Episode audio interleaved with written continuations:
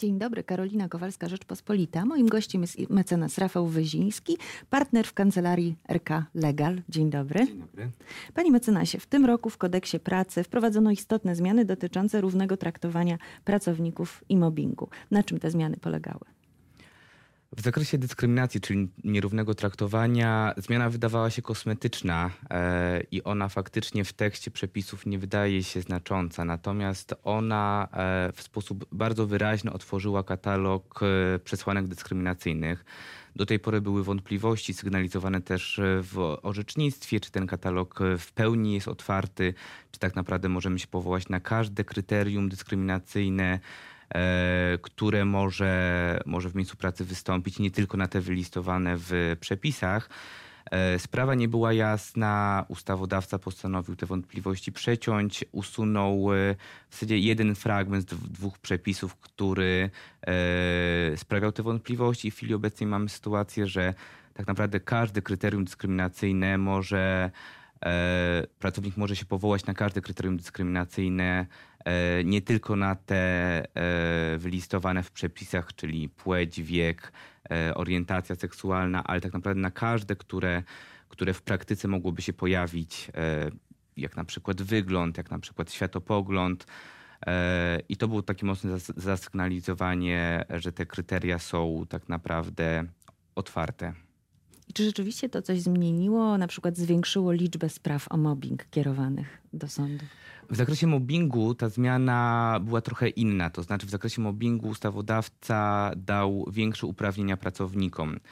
E, do tej pory, do 7 września, pracownicy mobbowani mogli skorzystać z dwóch uprawnień. Mogli wnosić o zadośćuczynienie, jeżeli doznali rozstroju zdrowia, jeżeli ten mobbing spowodował, że e, że zaczęli cierpieć na jakąś e, chorobę, czy mi, zaczęli mieć takie problemy zdrowotne, wtedy mogli wnosić o zadośćuczynienie i w tym zakresie nic się nie zmieniło. Zmieniło się w zakresie e, możliwości żądania odszkodowania. E, do tej pory pracownicy mogli żądać odszkodowania tylko wtedy, jeżeli rozwiązali umowę z powodu mobbingu, to znaczy przyszli do pracodawcy i powiedzieli wprost, że z powodu mobbingu rozwiązujemy e, umowę o pracę, to dosyć ograniczało możliwości dochodzenia tych roszczeń, bo pracownicy tak naprawdę często byli mobbowani w trakcie pracy, a nie chcieli, e, nie chcieli rozwiązywać umów o pracę. E, I to zostało dostrzeżone i to zostało zmienione i od 7 września pracownicy także w trakcie trwania stosunku pracy mogą już wnosić roszczenia odszkodowawcze z tytułu mobbingu. Czy to jakoś zmieniło zasadniczo sytuację? Nie powiedziałbym. Tych roszczeń nie ma jakoś znacząco e, więcej. Być może jest to kwestia jeszcze, że nie przebiło się to do takiej świadomości w społeczeństwie, że częściej można takie roszczenie z tytułu mobbingu e, podnieść. Być może jest to też kwestia taka, że nie zmieniono definicji mobbingu. Ta definicja jest cały czas dosyć skomplikowana i dosyć wysoko jest postawiona poprzeczka, jeśli chodzi o przesłanki, e, które muszą być spełnione, żebyśmy mówili o mobbingu. I dopóki to nie zostanie zmienione, a takie postulaty są i chyba od dawna, to tych roszczeń o mobbing nie będzie znacząco więcej, a na pewno nie będzie więcej uwzględnionych roszczeń o mobbing, bo w chwili obecnej w ogóle tych roszczeń jest mało w sądach pracy, a uwzględnionych jest jeszcze mniej, więc to jest naprawdę bardzo mała liczba. E, tu się chyba wiele nie zmieni. A co należałoby zmienić w definicji mobbingu? tak naprawdę trudno powiedzieć, bo tak e, na, e, na definicję, definicja mobbingu została wypracowana e, też mając na uwadze no, przepisy unijne, tak naprawdę też takie prawa podstawowe człowieka, więc pomysłów na zmianę jest, jest dosyć dużo. E, co jest najczęstszym praktycznym problemem, jeśli chodzi o mobbing, to e, ten element definicji, który mówi o uporczywości i długotrwałości.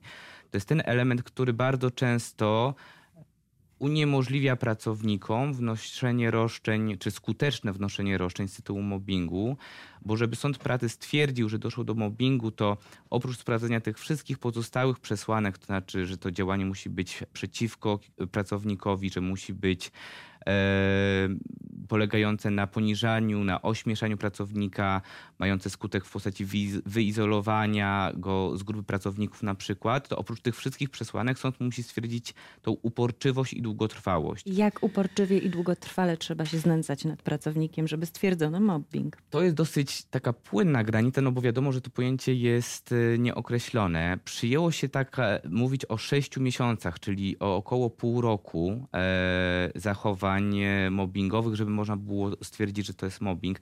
To jest dosyć długo. Pojawiają się też takie orzeczenia, które mówią, że to, że to tak naprawdę zawsze musi być oceniane indywidualnie, że to może być nawet 5-6 tygodni. Ale i tak mówimy o zachowaniu, które musi trwać pewnie około miesiąca, dwóch miesięcy, co najmniej, żeby pracownik miał możliwość skutecznego wnoszenia takiego roszczenia do sądu pracy. Z Pana praktyki, czy trudno jest e, po pierwsze złożyć taki pozew, po drugie udowodnić ten mobbing przełożonemu, czy też współpracownikowi, bo rozumiem też, że też współpracownik może stosować tak, mobbing. Tak, jeśli chodzi o mobbing, tutaj nie ma tak naprawdę ograniczeń, czy to jest przełożony, czy to jest podwładny, e, czy to jest nawet właśnie współpracownik, który jest w firmie. Tak, jest to trudne. To znaczy dla pracowników e, udowodnienie tych wszystkich przesłanek jest, e, jest trudnym zadaniem. Rzadko kiedy e, takie roszczenia są wnoszone skutecznie. Natomiast ja też zawsze zwracam uwagę, że w prawie pracy, w kodeksie pracy są też inne narzędzia, które pracowników mogą bronić przed zachowaniami, które sumarycznie nawet na mobbing się nie składają, w sensie nie wypełniają tych wszystkich znamion mobbingu, natomiast one tak jednostkowo też są nieprawidłowe. E, więc pracownik może wnieść o ukaranie innego pracownika karą porządkową, jeśli ten naruszył, to się tak ładnie nazywa, zasady współżycia społecznego w pracy, e, czyli na przykład jakoś obraził, ośmieszył, ale to zachowanie było jednostkowe. E, są roszczenia z kodeksu cywilnego o ochronę dóbr osobistych. Jeżeli to było zachowanie takie, które kwalifikuje się na, na naruszenie dóbr osobistych, mojej godności, mojej czci, to zawsze mogę wystąpić przeciwko takiej osobie, która to zrobiła, już nie przeciwko pracodawcy, ale mogę realizować jakieś swoje uprawnienia w stosunku do, e, do takiej osoby.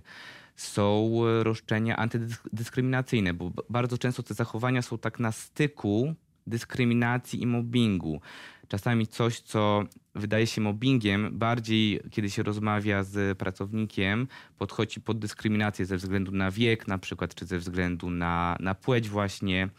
Są też w końcu roszczenia z tytułu nadgodzin, jeżeli pracownik jest na przykład systematycznie zmuszany do nadgodzin ponad tak naprawdę obowiązujące normy, no to też ma roszczenia, które może przez inspekcję pracy zrealizować, czy właśnie przed sądem pracy, ale z tytułu właśnie tych e, zbyt dużych nadgodzin. Więc mobbing nie jest tak naprawdę tą jedyną drogą, z której pracownik może skorzystać, jeżeli dzieją się nieprawidłowości wobec niego. Panie mecenasie, coraz częściej jesteśmy zatrudniani w oparciu o umowy cywilnoprawne i wtedy chyba trudniej udowodnić właśnie te około mobbingowe kwestie. Tak, to prawda. To prawda, że tutaj akurat z instytucji tej kodeksowej, z kodeksu pracy mobbingu skorzystać nie możemy, ale też nie jesteśmy pozbawieni e, możliwości działania. E, czyli to jest to, o czym mówiłem poprzednio, ochrona dóbr osobistych. Ona występuje w stosunkach cywilnoprawnych od dawien dawna i ona może być też skutecznie realizowana. E, w końcu też przepisy antydyskryminacyjne na podstawie norm unijnych powinny być też stosowane do umów cywilnoprawnych, więc jeżeli mam do czynienia z dyskryminacją, z nierównym traktowaniem, ze względu właśnie na płeć, na wiek, z dyskryminacją w zakresie warunków wynagradzania, E, czy dyskryminacją płacową, to z tych przepisów antydyskryminacyjnych też możemy skorzystać, nawet jeżeli jesteśmy e, zleceniobiorcą czy wykonawcą dzieła. Z jakimi sprawami ma Pan do czynienia najczęściej? Co jest takim, taką przyczyną tego mobbingu? Przyczyn mobbingu jest pewnie bardzo dużo. E... Podstawą może do wniesienia oskarżenia. E, tak naprawdę, kiedy przychodzą e, pracownicy albo przychodzą pracodawcy i mówią, że pojawia się u nich e, takie oskarżenie o mobbing, to staramy się zawsze najpierw dojść prawdy. Polecamy pracodawcom, żeby powoływali takie wewnętrzne komisje, które dokładnie i rzetelnie zbadają sprawę, bo to jest ważne, żeby to nie było działanie pozorne, tylko żeby to było rzetelne zbadanie sprawy i jeżeli faktycznie do tego mobbingu dochodzi, żeby pracodawca podjął takie zasadnicze kroki i, i to przeciął po prostu. Jeżeli faktycznie w wyniku takich, e, takich działań pracodawcy, e, pracodawca dochodzi do wniosku, że był mobbing, no to tak naprawdę najczęściej ta sprawa jest załatwiana już pomiędzy pracodawcą a pracownikiem, to znaczy są proponowane jakieś rozwiązania, które pracownikowi no właśnie zadość uczynią za tą sytuację. Jeżeli nie, no to pracownikowi zostaje właśnie droga, droga sądowa, która tak jak powiedziałem jest trudna i ta skuteczność w wygrywaniu spraw jest, jest też dosyć mała. Natomiast moje doświadczenie też jest takie, że bardzo dużo roszczeń, które są podnoszone, one są przedmiotem ugody, w sensie e, pracodawcy, i to jest w zasadzie zrozumiałe, nie chcą angażować się w takie spory w tym zakresie, w zakresie mobbingu czy dyskryminacji. I, I często, y, czy w drodze mediacji, czy w drodze jakiejś zwyczajnej ugody sądowej, e, starają się dogadać z pracownikiem, bo to nawet jeżeli te roszczenia nie są do końca uzasadnione, to one są często powodują e, dużo takich negatywnych emocji. E, po obu stronach. Dokładnie tak. Trochę psują atmosferę w firmie, e, więc bardzo często jednak strony porozumiewają się i ugodowo załatwiają takie sprawy. Czy zdarza się, że pracownik, który jeszcze pracuje w firmie, występuje z takim oskarżeniem o mobbing? Zdarza się, ale jest to faktycznie bardzo rzadkie. Jednak pracownicy, e, którzy cały czas w firmie funkcjonują, oni mają mniejszą skłonność, żeby, żeby o te swoje prawa walczyć. E, jednak najczęstszą sytuacją jest formułowanie takich roszczeń dopiero po rozstaniu się z pracodawcą, kiedy pracownik już nie czuje, że mogłyby być jakieś negatywne konsekwencje związane z tym, że takie roszczenia podniósł, chociaż prawo bardzo chroni pracownika i bardzo wyraźnie mówi, że z tytułu podniesienia takich roszczeń e, w zakresie dyskryminacji, czy mobbingu, czy molestowania nie może pracownik ponieść żadnych negatywnych konsekwencji. Natomiast tutaj jest czasami prawo e, sobie, a praktyka sobie, w tym sensie, że praktyka no, czasami pokazuje, że te negatywne konsekwencje, nawet pośrednie takie, e, występują i pracownicy rzeczywiście się tego obawiają. Czy widzi Pan, mm, jeśli chodzi o sprawę mobbing czy dyskryminację, różnicę pokoleniową? Czy na przykład jest tak, że częściej takie sprawy zgłaszają osoby młodsze z pokolenia powiedzmy Y niż starsze, a już najrzadziej osoby y, przed na przykład emeryturą? Mm, trochę tak, to znaczy faktycznie e, to młodsze pokolenie większą wagę przywiązuje do takich kwestii e, relacyjnych, jeśli można powiedzieć ogólnie, w, w miejscu pracy. I jeżeli tam coś nie gra, e, to faktycznie jest też większa taka śmiałość, żeby takie roszczenia zgłaszać. Chociaż ja mam wrażenie, że nawet częściej osobami dyskryminowanymi czy mobowanymi są te osoby starsze. To znaczy, szczególnie jeśli chodzi o dyskryminację ze względu na wiek, na działania pracodawców przed przejściem pracowników na emeryturę, tutaj częściej te działania są właśnie takie nieprawidłowe. I w zasadzie ta grupa powinna chyba właśnie tak być bardziej skłonna, żeby tutaj dochodzić swoich racji, a, a, a, tak nie jest. Czy to jest kwestia mentalnościowa, że to jednak jest pokolenie, które było bardziej podporządkowane pewnym regułom?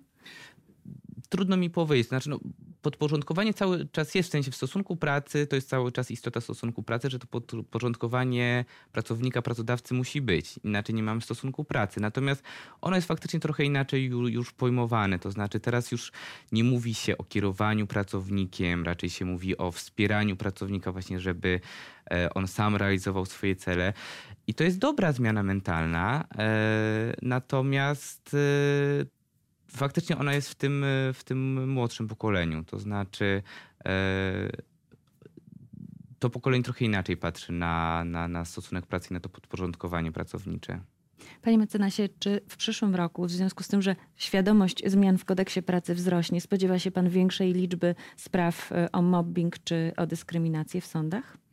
Myślę, że nie będzie jakiejś takiej zmiany lawinowej, nie będzie trzęsienia ziemi, ale myślę, że takie delikatne drganie nastąpi i, i ta liczba nieznacznie się. Ona zresztą, ja teraz widzę, że ona nieznacznie się e, zmienia i, ta, i, i tych zgłoszeń w zakresie mobbingu czy dyskryminacji jest więcej. Ja widzę to jakby też po, e, jak, jak to wygląda na rynku. E, natomiast cały czas jest ta, taka tendencja, żeby to w miarę możliwości rozwiązywać wewnątrz firmy, dokładnie sprawdzać takie roszczenia, bo to też jest często tak z drugiej strony patrząc, że często właśnie pracownicy mówią o swoim subiektywnym odczuciu, że są mobowani, a nie ma to oparcia jakby w przepisach. I pracodawca wystarczy, że poprawi kilka nieprawidłowości, zmieni trochę w organizacji, żeby poprawić sytuację, natomiast w ogóle o mobbingu mowy być nie może i nie może też ponosić wtedy odpowiedzialności za, za mobbing. Więc bardzo często to jest przedmiotem po prostu jakiegoś takiego wewnętrznego sprawdzenia, ułożenia na nowo tych relacji i porozumienia się z pracownikiem. Więc tych spraw sądowych myślę, że nie będzie więcej, natomiast może być więcej zgłoszeń po prostu pracowników do pracodawcy, że czują się e, mobowani z prośbą po prostu, żeby pracodawca podjął jakieś działania. To jeszcze ostatnie pytanie. Których spraw jest więcej? O dyskryminację czy o mobbing?